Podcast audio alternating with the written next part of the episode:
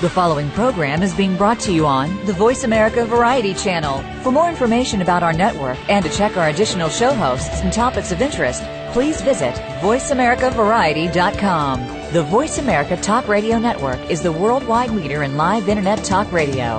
Visit VoiceAmerica.com. The views and ideas expressed on the following program are strictly those of the host or guests and do not necessarily reflect the views and ideas held by the Voice America Talk Radio Network, its staff, and management.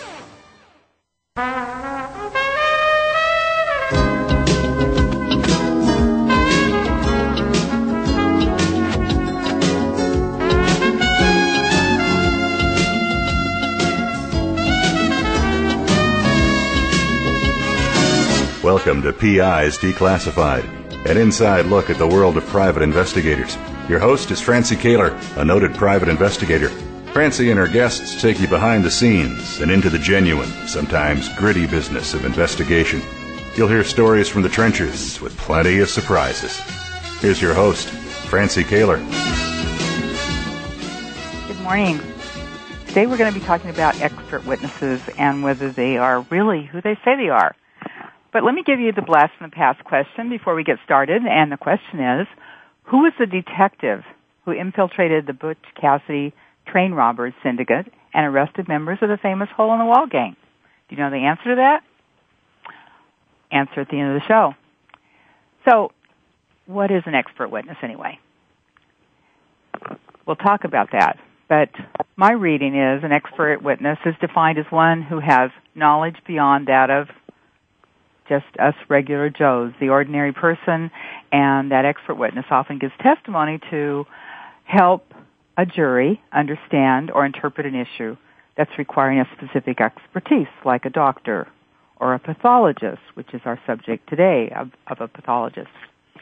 Um, and a background investigation of one expert revealed tainted qualifications of a pathologist uncovered by private investigator Chris Reynolds, who's my guest today. Chris Reynolds, uh, at the age of ripe age of 17, started out as a private investigator and was one of the youngest ever to acquire a private investigator license in California. He operates Chris Reynolds Investigations, and uh, he's the president of the California Association of Licensed Investigators, and that's the largest private investigator or association of its type in the world. He's recipient of uh, several awards, and he holds memberships in a number of trade associations related to the profession, as including the National Council of Investigation and Security Services. Good morning, Chris. Good morning, Francie. How are you? Thank you. Uh, thank you for being with me, and I know you had to uh, run into several obstacles to get on the show today, so I really appreciate that. Well, we did what private eyes do. You go to the biggest hotel you can find near an airport and ask for the quietest room. I almost had a toll-free number given to me so I could call you, but they said no. And so now I'm in a, a ballroom at a hotel, and uh, for free, of course. You're in a ballroom. I'm in a, a beautiful ballroom at, at a Hilton hotel. Okay. I may as well plug them since I'm using their space. Well, that's very nice of them. Tell them thank you. Yes, I will. So, Chris, just before we get started, tell us how you started out at 17 as a PI. Well, I was really fortunate. I was I went to a private school, and one of my teachers was an attorney, and he had gone to Stanford as doing his undergraduate work, and then went to Harvard Law School. His name was Howard Garfield, and he currently practices in San Francisco. Uh huh. And he was he was my history teacher and kind of a mentor to me, and where I went to school, you had a, a chance kind of every quarter to go get a job somewhere and and try and figure out what you might be interested in. And so in my last year of school, I ended up getting a job working at his law department naturally, being his gopher, which meant I did everything from washing his car and uh, taking care of every errand he could think of uh, to uh, sitting there and uh, carrying his briefcase. And I ended up just really uh, kind of falling in love with the law. I got a, a chance to be in a, a, a mock jury trial when I was 18, hmm. and just fell in love with the process, the whole, the whole notion of what justice is all about. And he kind of drilled that into my head about uh, what justice really is in the United States. And so he got me a job kind of working full time for him and I started really at the very, very bottom and learned my trade very slowly and I was able to take my time and worked for him for about five years and then worked for some other people and eventually got my license. I had so many hours by the time I was 23, it was ridiculous. and um, ended up, I didn't really think I was going to need a need to get a license because I really had just worked for one company. And they said, well, you should do that. And so I got this license and ended up, in the company was a nonprofit, so we really didn't have, money wasn't a big deal. And so I got my license and kept working for the company until I was about 25. And then I moved to Santa Rosa and really started, that's where I started my own business. Santa Rosa, and California. Been in Santa Rosa, California ever since. And again, same story. When I arrived at Santa Rosa, I had $50 in my pocket, didn't own a car, a typewriter. I really had nothing and I, I just wanted to be in this business and, uh, went door to door, kind of like a salesman, hmm. until I finally found somebody who would hire me, and then uh, got a couple of good breaks. So, but tell us what is required to get a license in California. Well, you need to get about 6,000 hours of on-the-job training working directly for an investigator or an attorney. Back then, you could work for an attorney, and they would have to uh, essentially certify that the hours that you're turning in are the hours that you did. And then back then you had to be bonded and bondable. They've dropped that since uh, for many years. And then you have to take a test. It's a, a private investigator test that the state of California gives you. And it's been revised many, many times. I, I'm not sure how I would do now, but uh, it was uh, fairly comprehensive and mainly covered issues about the powers of arrest and the PI Act and um, probably less about investigation than I expected when I when I took it. Mm. I know there's more now. And once you get that, then you could get your ticket and you can start um, practicing as a private investigator. And there's other ways to do it. If you're in law enforcement, which I'd say the majority of uh, PIs that I know come from the law enforcement or the public sector, mm-hmm. they can get qualifications for uh, being in law enforcement depending on where they, how they did certain educational uh, requirements. If you've got those, you can, you know, shave off a couple of years of training. So there's different ways to do it, and I did it the old-fashioned way, kind of an apprenticeship. Uh, very few people do it that way anymore. Um, most again, most are coming out of law enforcement and are able to sit for the test fairly quickly. Sure, and and actually now no longer is the attorney able to sign off on the hours for a private investigator. Yeah, like I thought that could... had been changed. I'm sorry, what? I thought that had been changed, unless maybe you work directly for them. I guess if they're doing investigation, but I don't. I don't even no, know if they could do that. So. Actually, it doesn't qualify. Wow. You have to uh, in California. You actually have to be working under uh, somebody who does investigation, either a qualified manager for a licensed private agency or an investigator for a government agency like law enforcement. This is why I probably would not do well on a test now, even after 30 years. I'm I've known you for a long time, Chris. I think you'd do very well. I try. so, so what kind of area do you specialize in? Well, I, I have two main areas. Uh, my my first and probably biggest area of practice is uh, criminal defense work, and mainly focusing on uh, homicide cases, death penalty cases, uh, major things that are going to usually send somebody away for the rest of their life, or a good portion of it. And within that, I do a lot of search and seizure work uh, in Sonoma County in California. Uh, the cultivation of marijuana is uh, quite prevalent, and there's uh, quite a battle always going on between the federal government, state government, and and the citizens as to what they can and can't do. And so I, I have kind of a niche market there, and then I work for um, for school districts all over California as a in, as a third party investigator uh, specializing in harassment and discrimination. And I do I'll sit as the as the independent investigator and really figure out what happened and then prepare a report for a school district and their attorney and then usually there's uh, discipline or something that might follow that. So Are you talking about like pretty sexual, diverse. Hmm? Are you talking about like sexual harassment cases? Generally sexual harassment, racial discrimination that either involving teachers, students, and students, um, administrators. There, there's always something that seems to be going on at a school district. It's like a little a little town, and so they when they get these problems, uh, they are supposed to hire a licensed investigator to resolve them, and so that's that's what I do. I'm the person that comes in and, and will do all of the interviews, gather the evidence, prepare a report, and then make actual um, findings based on the evidence, and then sometimes make recommendations on discipline to a okay. district. So it's interesting. when, and it's when you when you're talking about search and seizure, you're talking about representing somebody that's been charged with growing marijuana. Yes, you get somebody who uh, the government might come in and decide to uh, to arrest them or to seize all of their uh, everything on their property, and the government even today still has to follow certain guidelines and there's places they can't be on your property when they make their observations and so it's it's like a cat and mouse game. okay.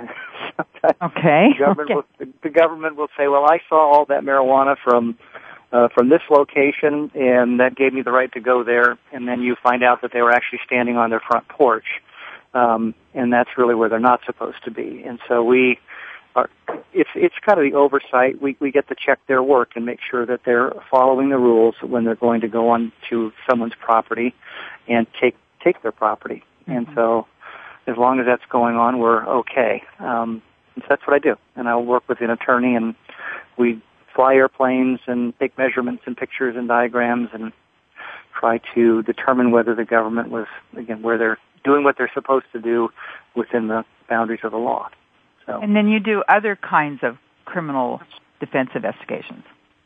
I do. I do. And, um, just, you, you just kind of name it. I have a kind of a small group of clients and what they get, I get, and uh, so it, it's a, it's pretty diverse. But and you're talking about attorneys who are clients. Well, attorney clients, yeah. You right. in this business, you try to develop a good group of attorneys that will continue to refer you work, and if you can do that, you're going to get a constant flow of work. And so, when a when someone gets arrested, typically they go to the attorney first, and then the attorney will call me and say we have a problem, and what are we going to do? And that's when uh, the investigation starts and you have to figure out what are you going to investigate and identify the issues for, for your client and then get to work.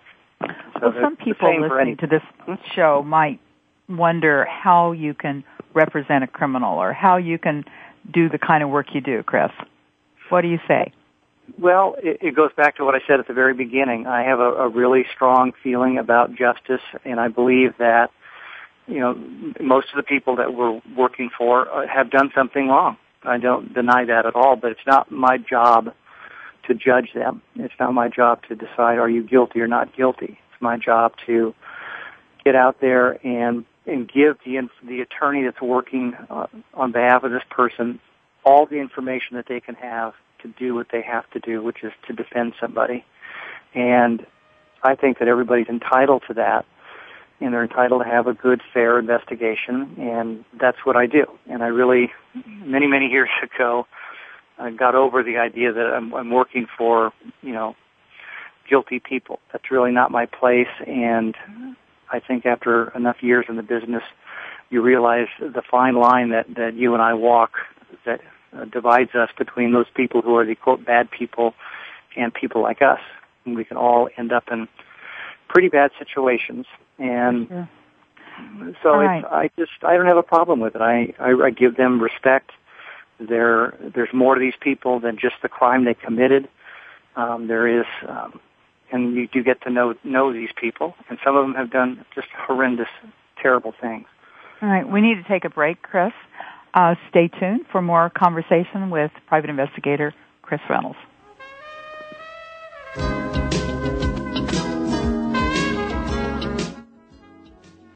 Talk, talk, talk. That's all we do is talk. If you'd like to talk, call us toll free right now at 1 866 472 5787. 1 866 472 5787. That's it. That's it. VoiceAmerica.com. Need to hire a private investigator? Ask for their professional association affiliations. When an investigator asks Francie Koehler about associations, she says to first join a state trade association. Francie belongs to the California Association of Licensed Investigators, or CALI. It's the largest association of its kind in the world. CALI's main focus is networking, training, and legislative advocacy. If you need a detective in California, contact CALI at cali-pi.org or call 1-800-350-CALI. For a national association, Francie's choice is the National Council of Investigation and Security Services, or NCISS. For over 35 years, the Council's primary mission has been to represent its members before the United States Congress and governmental agencies. Find the Council at nciss.org or call 1 800 445 8408. NCISS and Cali are great places to look for a qualified private investigator. Tell them you heard it from Francie on PIs Declassified. Do you need directions to solid financial future? If so, the Money Answers Show with Jordan Goodman will provide you with a roadmap to making smart money decisions in every area of your personal finances. Join Jordan every Monday at 12 p.m. Pacific Standard Time, 3 p.m. Eastern for the Money Answers Show on the Voice America Business Channel. Learn how and where to get the best deals on mortgages, cars, and insurance. Find out the best ways to save for college and retirement. Get out of debt, improve your credit rating, and save on your taxes. The Money Answers Show with Jordan Goodman will provide you with great tips on investment opportunities in real estate, stocks, annuities, and other investment vehicles. That's the Money Answer Show with Jordan Goodman on the Voice America Business Channel every Monday at 12 p.m. Pacific Standard Time. Ask the experts. Call toll free right now 1 866 472 5787 and ask our All Star team to answer your question. That's 1 866 472 5787. Thank you for calling. VoiceAmerica.com.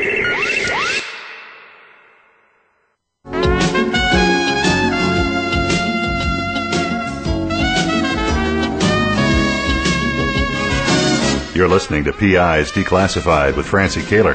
You can call into the program. We'll take questions and comments at 1 866 472 5788. That's 1 866 472 5788. You can also email your question to Francie. Send it to F R A N C I E at pisdeclassified.com. Now, here's Francie Koehler. And right here, then, that's Private investigator Chris Reynolds has been talking about his experience working on various kinds of investigations, his experience in getting his license, and um, why he does criminal defense. Chris, what were you saying now? You were talking about uh, how strongly you felt about uh, the justice system. Oh, stand down here. Hello, I'm here. Thank you. Can you hear me, Hello? Chris? I'm here. I, yeah, Yeah. You were I'm right here. You were just saying what you were, uh, how strongly you felt about working in the justice system and justice that everybody deserves to have their day in court. Yes, and I and I do believe that, and I think that um, it's I don't struggle with with working for people who are guilty of of crimes. Um, most of the people have done something, and it's kind of the role that you have to play. And I think defense attorneys, it's the same thing. And there, if you if you can't do that, if you can't tough it out and, and recognize that that these people have done bad things, you just need to get out of the business and go into a civil practice. Um, And as I said once first- to a homicide detective, some people are actually innocent. They are, and I have been very lucky in my career. I've probably had maybe close to 10 different people that we've managed to get acquittals for or dismissals uh, in, you know, first degree homicide cases. Mhm. We're quite fortunate, and these were people that did not do it. I mean, they were, e- each one of them was innocent of what they were charged with, and, you know, rightfully the system worked. Right. And they, had, you know, they were facing, you know, the rest of their lives in prison. Right. And that's the kind of case you were working on when you did start uncovering this information around, about a pathologist. Tell us about that. You were working on a criminal defense case.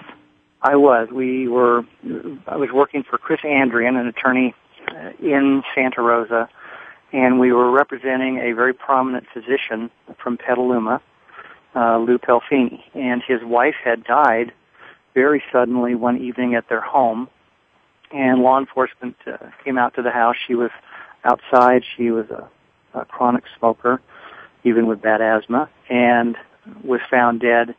He called 911. The police came. They uh, interviewed him briefly and went about their business. And ultimately, they send the body to the local forensic pathologist, who in this case was a man named Dr. Thomas Gill. And he worked for the Forensic Medical Group, which is a, a group that contracts with counties all over California. Mm-hmm. And so as the case unfolded, they they waited a year to charge him because they wanted to do, a, according to them, a very thorough investigation. Because really, the only evidence that they had was going to be whatever the forensic pathologist could give them. And so ultimately, instead of just charging him and going to a preliminary hearing, they decided to go the grand jury route, which in my view usually indicates a pretty weak case in our county. And this doctor, uh, Dr. Gill, testified that he found these textbook signs of suffocation and that this, our client was guilty of uh, killing her. And so obviously they got an indictment and he was then, you know, run through the wringer, destroyed his personal life, his private life, his, uh, his practice.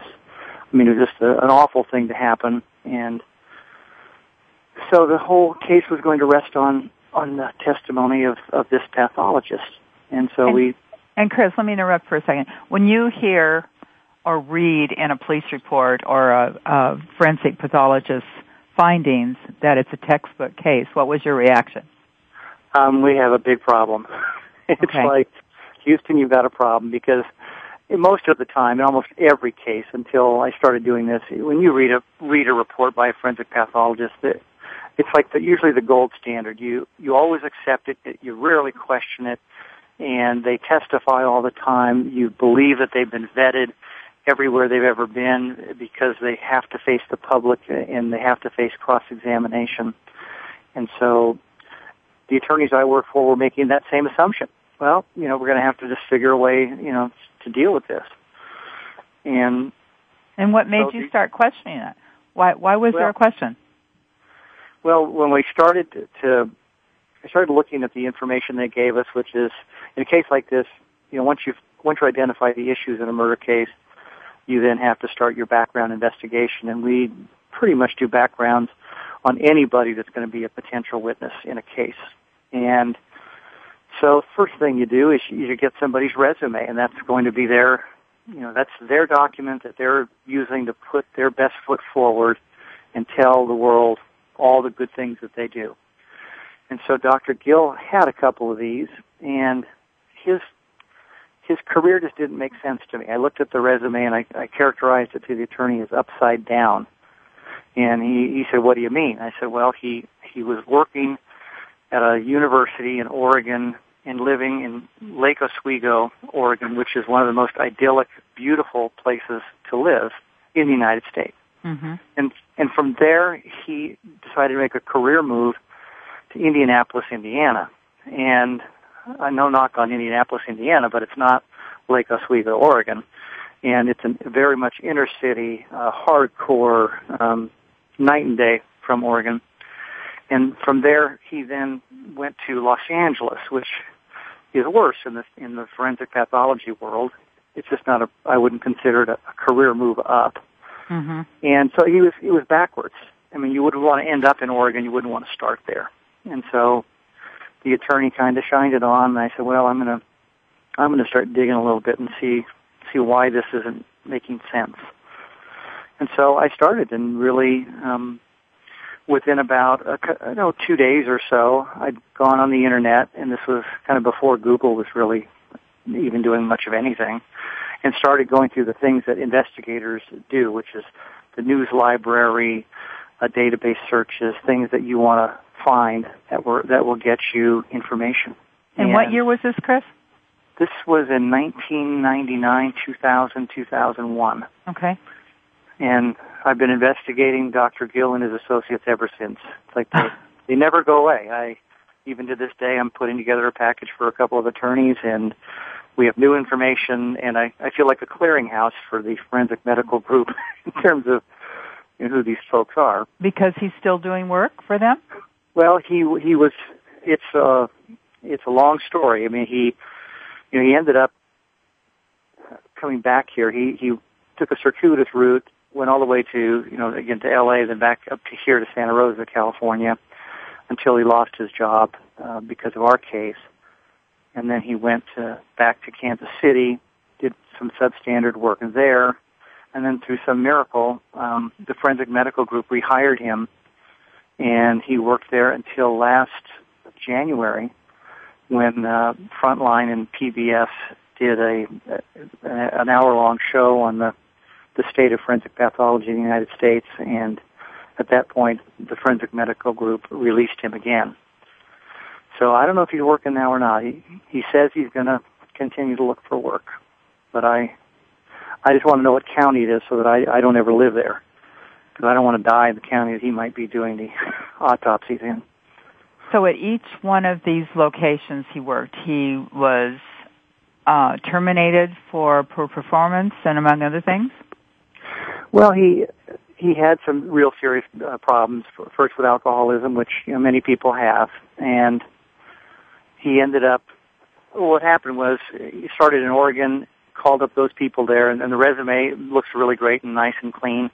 But when you talk to a couple of people, like the retired uh, supervisor who was free to talk because he was retired, mm-hmm. shared that well, we had to let him go because he was drinking, he wasn't doing any work, he wasn't writing any articles, and we had questions about him, and we pretty much said, if you don't leave, eh, you know, we're going to let you go. Mm-hmm. That wasn't what his resume said. That wasn't what he ever testified to in court. He always had a little pat story. Then he went to Indiana, and that was just a disaster. He had multiple autopsy autopsies where he made uh, uh, he failed to make a proper diagnosis, and several were suffocation cases, which were the types of cases. It was the case that we were dealing with in, in uh, with Dr. Pelfini, who was our client. They accused him of suffocating his wife. Mm-hmm. That's a textbook case. But in Indiana, he he couldn't seem to diagnose one correctly, and they involved young children, um, you know, complicated cases, and he couldn't seem to do a complicated case. But he continued to drink, and unfortunately for him, he ended up being arrested in Indiana. He ended up being terminated for his substandard work. He was testifying at depositions and smelling of alcohol, and frankly was giving uh, testimony that was so upside down. Um, it, it was something you would get from a drunk at a bar. it's just oh my goodness. It, it was sad. It was very sad. But the thing is, these were people's lives, and he was kind of the gatekeeper. You know, he always was making the determinations, and up until we started our investigation, he was pretty much impeachable uh, in California. No one had ever bothered to look. Hold that thought, Chris. We need to take another break. Chris Reynolds and I will be back in just a couple of minutes.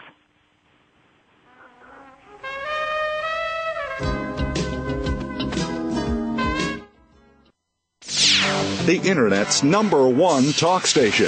Number one talk station. VoiceAmerica.com. Need to hire a private investigator? Ask for their professional association affiliations. When an investigator asks Francie Koehler about associations, she says to first join a state trade association. Francie belongs to the California Association of Licensed Investigators, or CALI. It's the largest association of its kind in the world. CALI's main focus is networking, training, and legislative advocacy. If you need a detective in California, contact CALI at cali-pi.org or call 1-800-350-CALI. For a national association, Francie's choice is the National Council of Investigation and Security Services, or NCISS. For over 35 years, the Council's primary mission has been to represent its members before the United States Congress and governmental agencies. Find the Council at nciss.org or call 1 800 445 8408. NCISS and CALI are great places to look for a qualified private investigator. Tell them you heard it from Francie on PIs Declassified.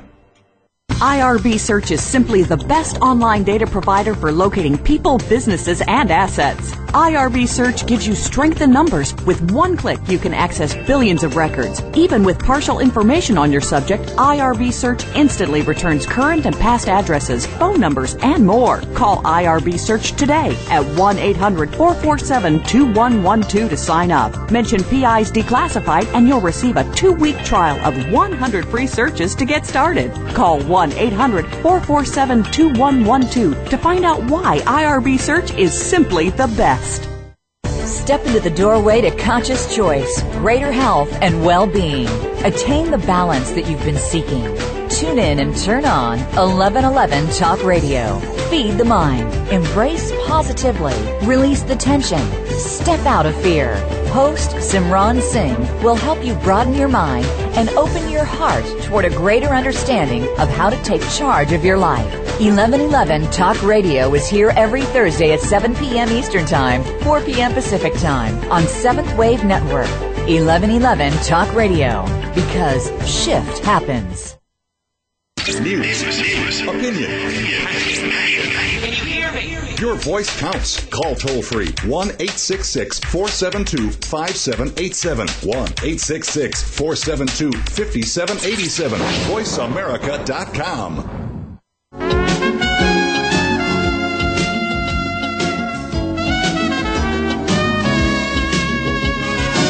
You're listening to PIs Declassified with Francie Koehler. You can call into the program. We'll take questions and comments at 1 866 472 5788. That's 1 866 472 5788. You can also email your question to Francie. Send it to F R A N C I E at PIsDeclassified.com. Now, here's Francie Koehler. Expert witnesses, are they authentic?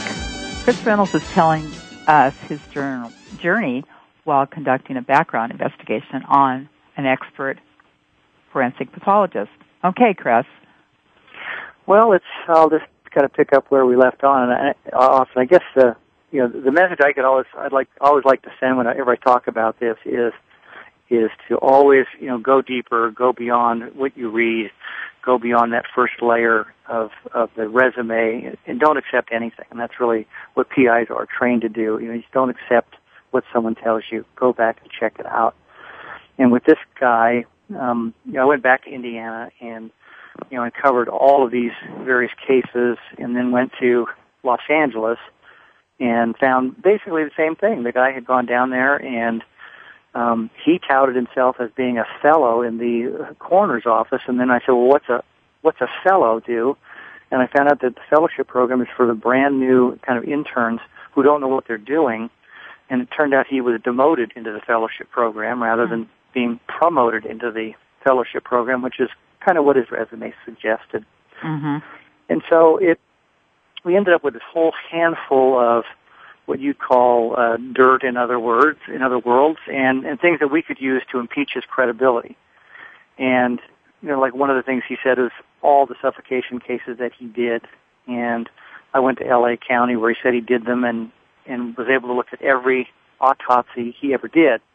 Really? And there was there was no suffocation case uh, similar to ours that he ever touched. And he'd done some drownings and a few other things, but the quote textbook case of suffocation that he saw with our client, and the basis being I've seen these signs before, didn't exist. They they were nowhere to be found. So and he Chris, fabricated you, them. You went to the LA coroner's office in person and asked to look at every autopsy that Dr. Gill had ever performed there. I did. And, And, they and they um, gave then they gave them to you. I went down there and they put me in a room and they brought out all this file after file after file. And I spent a couple of days looking through the records and I had a list. For some reason, Dr. Gill had saved a list uh, uh, of every autopsy he ever did in his life. So I had a guide. I knew exactly which ones to ask for and then they sent me a list because it's Hmm. in LA County, it's a public record. And so by asking, I got a beautiful computer generated printout of every autopsy he did, the cause of death, and so you could then go through and, and see. And I said, well, let's just look at them. And it was interesting because they actually talked. The human resources person provided a tape recorded interview, which was rare. You don't usually get those. Mm-hmm. And the pathologist down there also consented to be tape recorded and I gave some interesting statements about Dr. Gill. So it was, and that's, I don't think most people would even know to ask for that. Um, but they would, some counties will give you access to information that you might not expect you'd get. Exactly. And so we, so we got this stuff and it's like, now what do we do? And so we thought, well, let's just share this with the government and maybe they'll see the error of their ways and, and, and work with us a little bit and find out what the truth is. And of course they did that wonderful thing of telling us that we were completely full of it and how could we ever say such a thing about the, the fine Dr. Gill and that they had conducted their own investigation and re- and determined that everything I had to, had uncovered was in fact a lie. Really? yeah, they it was a report that they claimed they were never going they couldn't give us because it was personnel related. And Ultimately, we did get our hands on it, and it was not quite as they portrayed it. And you know what they did is they'd gone around and tried to clean up all the damage that was being caused by my interviews in, in just trying to get people to say, well, he wasn't like that bad, or it, it was, it wasn't really what Mr. Reynolds portrayed it, was it? And you know stuff like that.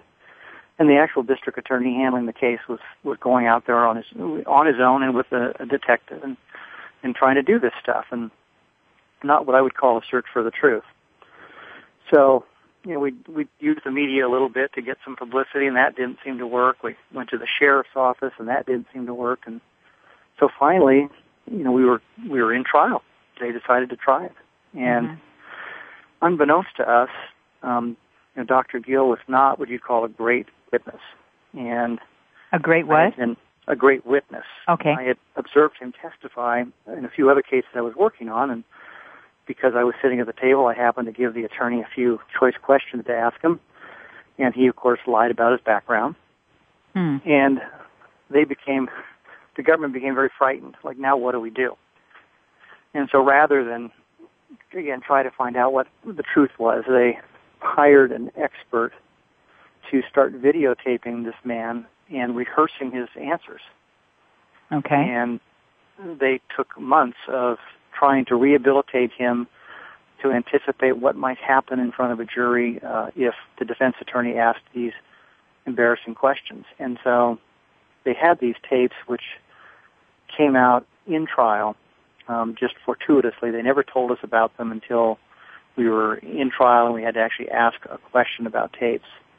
And all of a sudden we were given seven DVDs filled with this man fabricating a story, changing his answers, making things up, moving wounds from one location to another to support his his theory, and it was uh, it was one of the saddest things I've ever seen because they were making all of these changes and doing all of this to try and put an innocent man in prison for the rest of his life. And you don't get to see that on TV very often. Isn't, isn't this the case that he didn't take photographs of the autopsy? And then when uh, you started comparing the injuries on the victim, the doctor's wife, at, from the crime scene, that they didn't match up with the diagrams that he did. That's true. He he failed to take any photographs, so we knew no, nothing about what was actually seen, what he saw. And then he actually decided to create a diagram a year later um, because he didn't do a diagram of an injury, and then he moved it because he um, it, it just wasn't working for him, and he was going to go in front of the grand jury, and all of a sudden this new diagram shows up that wasn't part of the original file, and it it has things in a different location, mm-hmm. and that's because if it was in the location that it really probably was, it would have supported a fact that she might have fallen down um, and hit her head, which uh-huh. is what we thought happened all along. And so, yeah, he and so he did that, and he, when he, pathologists will always dissect and do dissections of various um, uh, organs. And in a case like this with suffocation, you do the dissection of the lungs. And so we tried for almost two years to get just to get a look at them, and they just stalled us and stalled us and stalled us. And you know, we kind of figured something must be up. And so when we finally finally got them literally on the eve of trial, it turned out that the slides that he took were of the most benign areas of the lungs that would have been that he could use to support his finding mm-hmm. as opposed to the sections that our expert finally was able to see, which really gave us kind of that window into what, what most likely happened was what she she had a, a traumatic asthmatic event um, because she had a long history of asthma, and they the the lungs were just filled with all this mucus. The mucus plugging was significant, and uh, he saw it, but he chose not to even note it, and it was pretty bad. I mean, this is a really uh, terrible thing, and it, you know, it's peeling away the layers if you just took what this guy said at his word, our guy'd be in prison, you know, for the rest of his life. Right. And so, what happened to the case, Chris? Was it dismissed?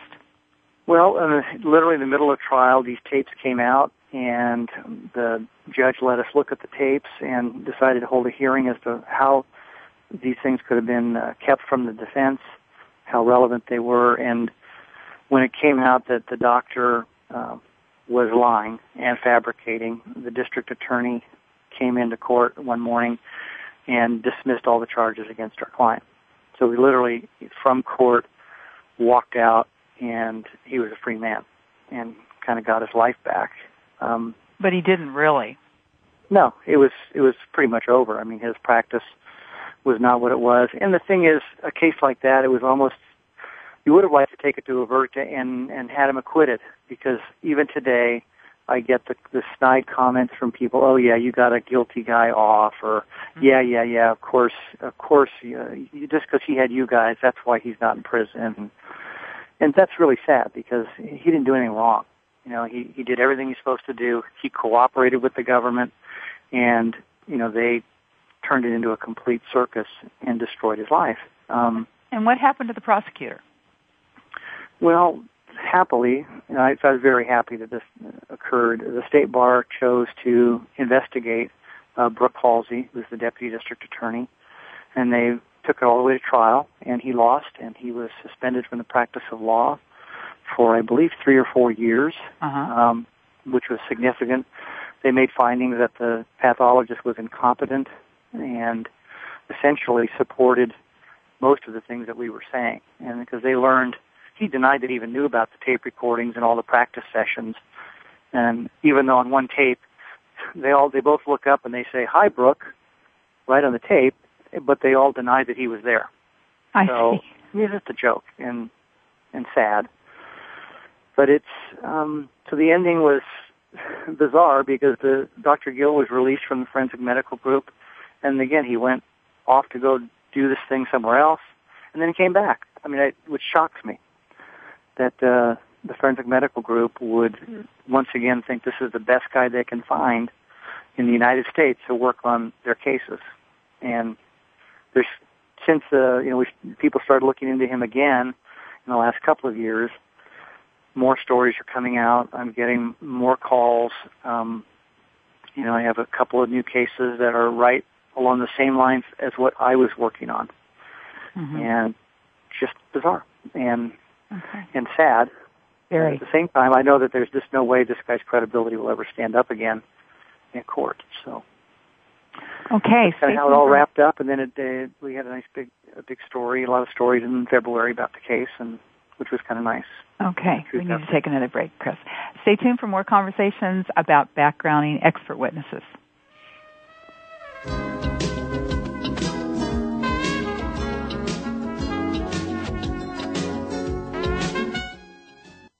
News. Opinion. Your voice counts. Call toll free 1 866 472 5787. 1 866 472 5787. VoiceAmerica.com. Need to hire a private investigator? Ask for their professional association affiliations. When an investigator asks Francie Koehler about associations, she says to first join a state trade association. Francie belongs to the California Association of Licensed Investigators, or CALI. It's the largest association of its kind in the world. CALI's main focus is networking, training, and legislative advocacy. If you need a detective in California, contact CALI at cali-pi.org or call 1-800-350 CALI. For a national association, Francie's choice is the National Council of Investigation and Security Services, or NCISS. For over 35 years, the Council's primary mission has been to represent its members before the United States Congress and governmental agencies. Find the Council at nciss.org or call 1 800 445 8408. NCISS and Cali are great places to look for a qualified private investigator. Tell them you heard it from Francie on PIs Declassified.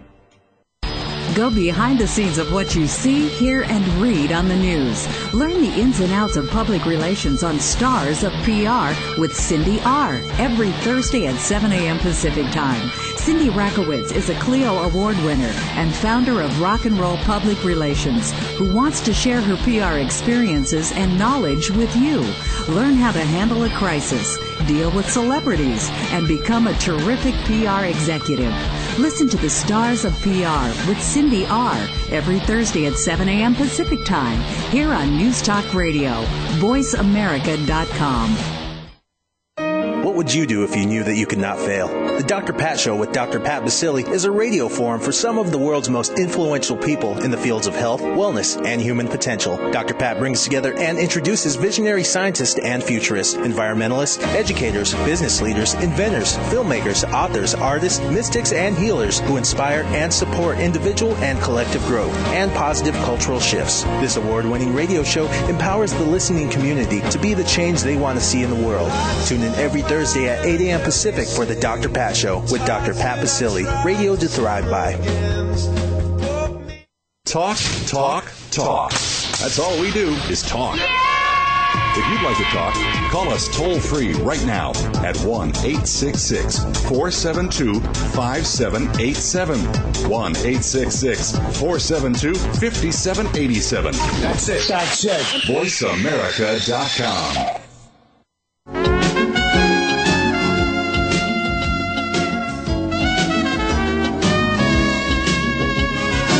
You're listening to PIs Declassified with Francie Koehler.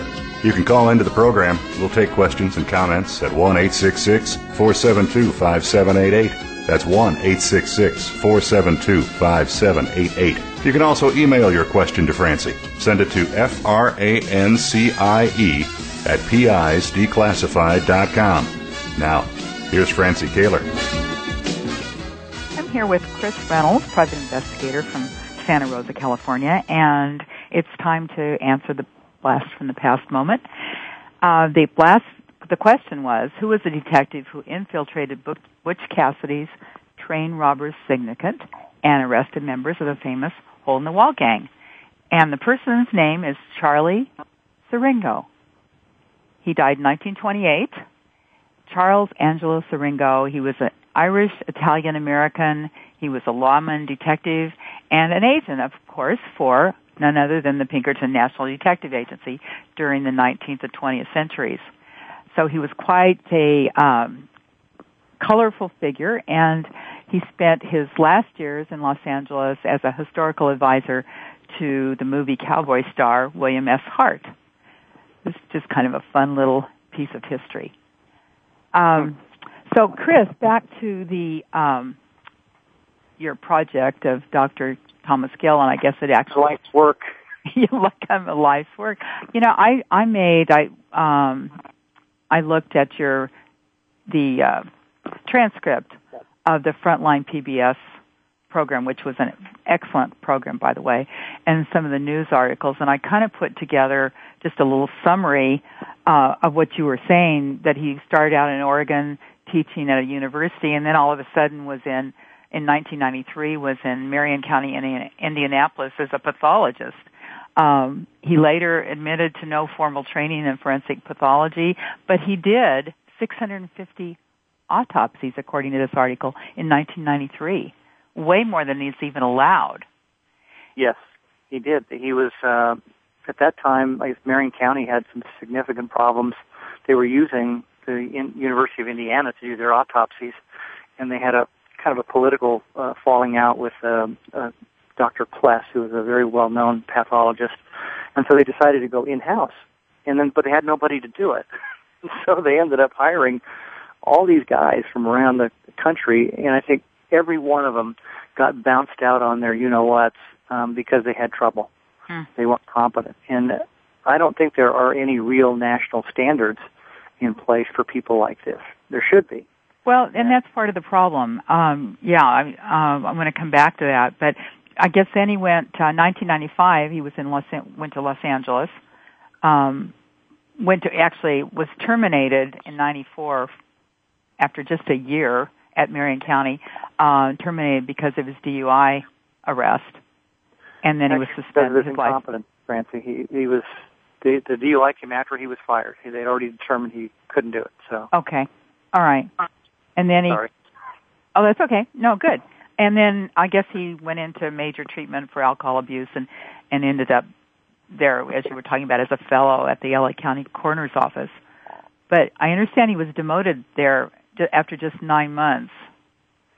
He was. He he didn't actually start in the fellowship program. They they brought him in to to do to do autopsies. They figured he had experience in Marion County, and uh, who knows what he told them about his qualifications. Um, they did know he had alcohol problems, and you know, that was never our real issue. Um, we left that alone. The, the government always thought it was going to be an issue, but people, everybody knows somebody who has a problem, and you hope they can fix it. He had competency problems, and so after nine months there, they just realized they couldn't trust the guy. He did not know what he was doing, so they demoted him to the fellowship program, which he characterized as a promotion. And then he did a year there, and then even after the first year, most people get out of the fellowship program and they move on. They they get they get on with it. He could they they held him back, had him do another year in the fellowship program, and then he once he finally figured out what to do, he I got a job up in uh, our neck of the woods up in Fairfield, California. That was with Forensic Medical Group. Yes, that was a group run by uh, Dr. Brian Peterson, who to this day we he will never talk about Dr. Gill other than yes, I knew about his past and stands by everything. I mean, completely supports and has supported him and his work. Um, I don't understand it, but he does. Well, I, what I don't understand actually is why after he went to Kansas City, Missouri, and then Forensic Medical Group rehired him in 2007.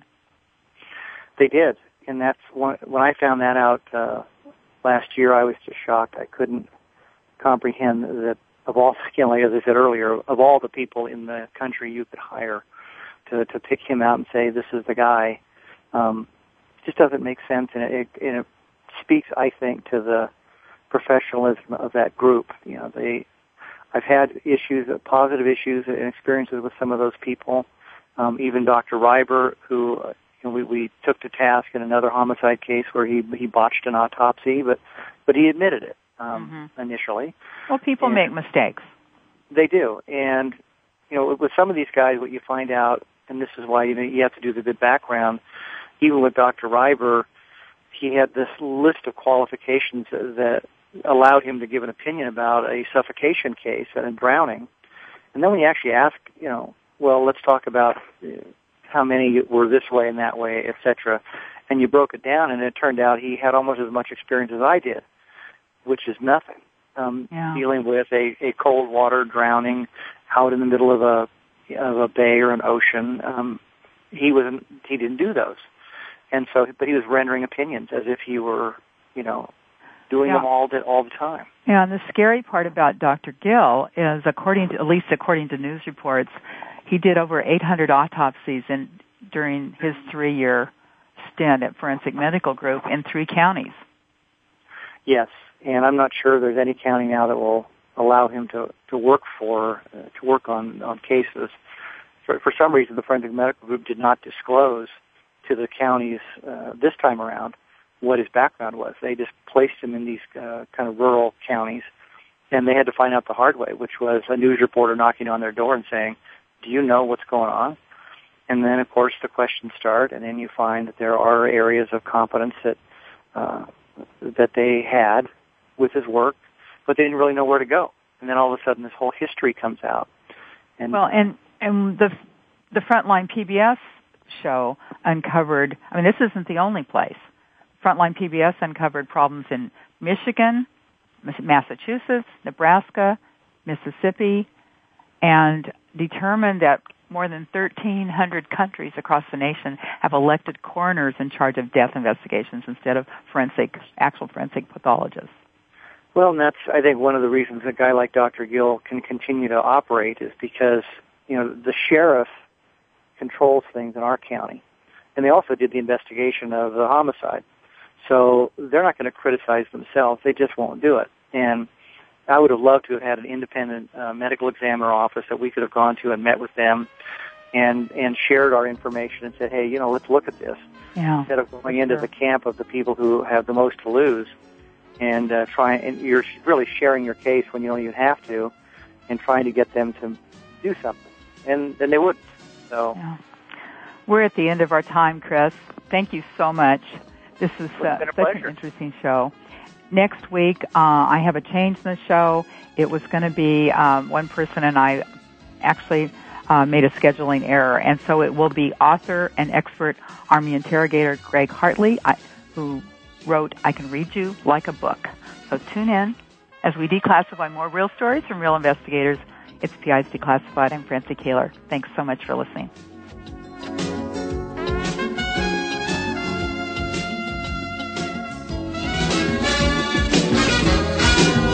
You've been listening to PI's Declassified with your host, Francie Koehler. Tune in every Thursday at noon Eastern Time. That's 9 a.m. for you West Coast listeners. PI's Declassified explores stories of deceit, mystery, and detectives unraveling the truth. Every Thursday at noon Eastern, 9 a.m. Pacific Time here on the Voice America Variety Channel.